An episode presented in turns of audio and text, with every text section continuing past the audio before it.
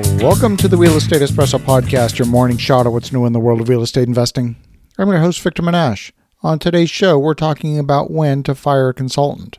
You hire consultants for specific expertise in a narrow domain. These folks are supposed to be subject matter experts in their area. There can be upwards of 20 of these consultants involved in any major project.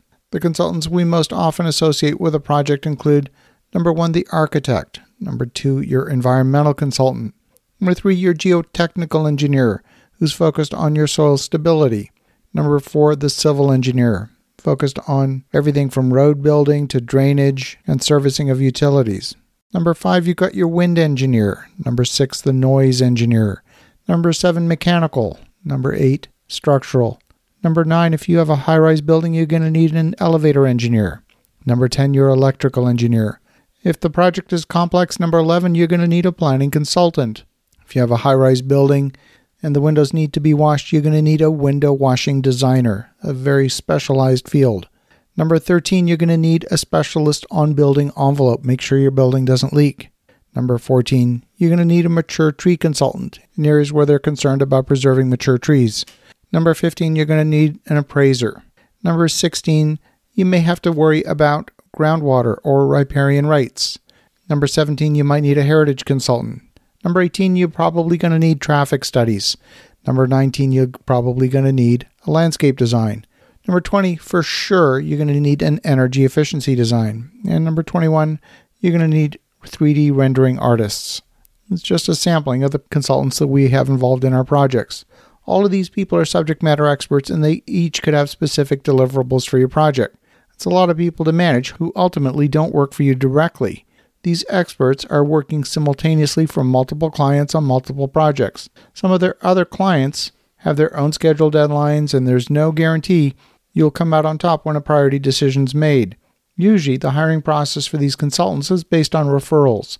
The architect can often be a primary source of introductions to these folks, and if there's a pre existing working relationship with the architect, that can be a strong endorsement of a particular consultant. In each case, you hope the consultant understands the scope of what's required for their specific deliverables and the dependencies that they require to get their work done. For example, your traffic study will need to know how many units and parking spaces are being proposed in order to undertake the traffic study. Small tweaks in the later stages of the design, which affect the density, will require the traffic engineer to redo all their calculations and update their report. Most important is that all of the consultants understand the schedule the project is aiming to achieve and that they're able to commit the necessary resources to meet that schedule.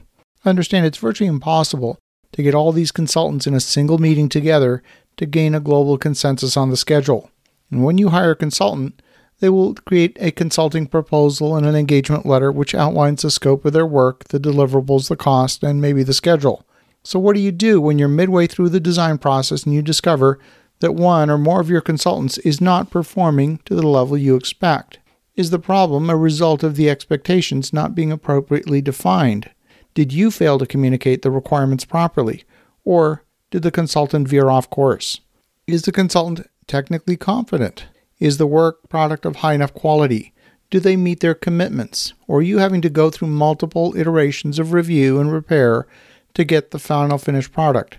And when the deliverable is submitted to the city for approval, is it continually being rejected for missing items in the drawings or specifications? Do you have the expertise within your own team to evaluate the quality of the deliverables when they're sent to you for review prior to submittal to the city? By the time you recognize you have a problem, it's likely late in the process. You're stuck wondering whether to tough it out till the end with the existing consultant or start again with someone new. Starting over means a significant sunk cost with the existing consultant. The new consultant might not be comfortable picking up and taking over where someone else left off. If the consultant owns the copyright to their work, which they often do, they might not be willing to license their work to someone else. You're facing the risk of being slightly late, combined with the risk of errors and rework, compared with the certainty of being late with somebody new, but at least you have the high likelihood of a higher quality result if you start with someone else. These are difficult decisions, but your project will only be as good as your weakest link. If the city takes the stance they will not send anything to City Council for approval for anything that's less than perfect, you'll be stuck waiting for the weak link in your project. We had an experience lately with a civil engineer who would consistently deliver incomplete results at the deadline, allowing zero time for review. Naturally, this required plenty of last minute changes in order to correct fundamental errors. This engineer would incorporate requirements that were missing and then subsequently break other constraints in the process. It was a very frustrating series of iterations. The net result is that we, the developer, look like amateurs in front of the city engineer who subsequently might not take us seriously. A single consultant who is not working up to the standard can tarnish the reputation of a developer with the city, making it harder to get things done in the future. We made the difficult decision to migrate the project to someone else who had a strong track record with the city. We felt this was essential to get the project done and to restore credibility with the city. Not every consultant is required for every project, but at some point you will end up working with someone who might not fully understand how you work or what you expect. And when there's so many specialized disciplines, the odds are that you will eventually encounter someone that you will need to fire. As you think about that, have an awesome rest of your day. Go make some great things happen. We'll talk to you again tomorrow.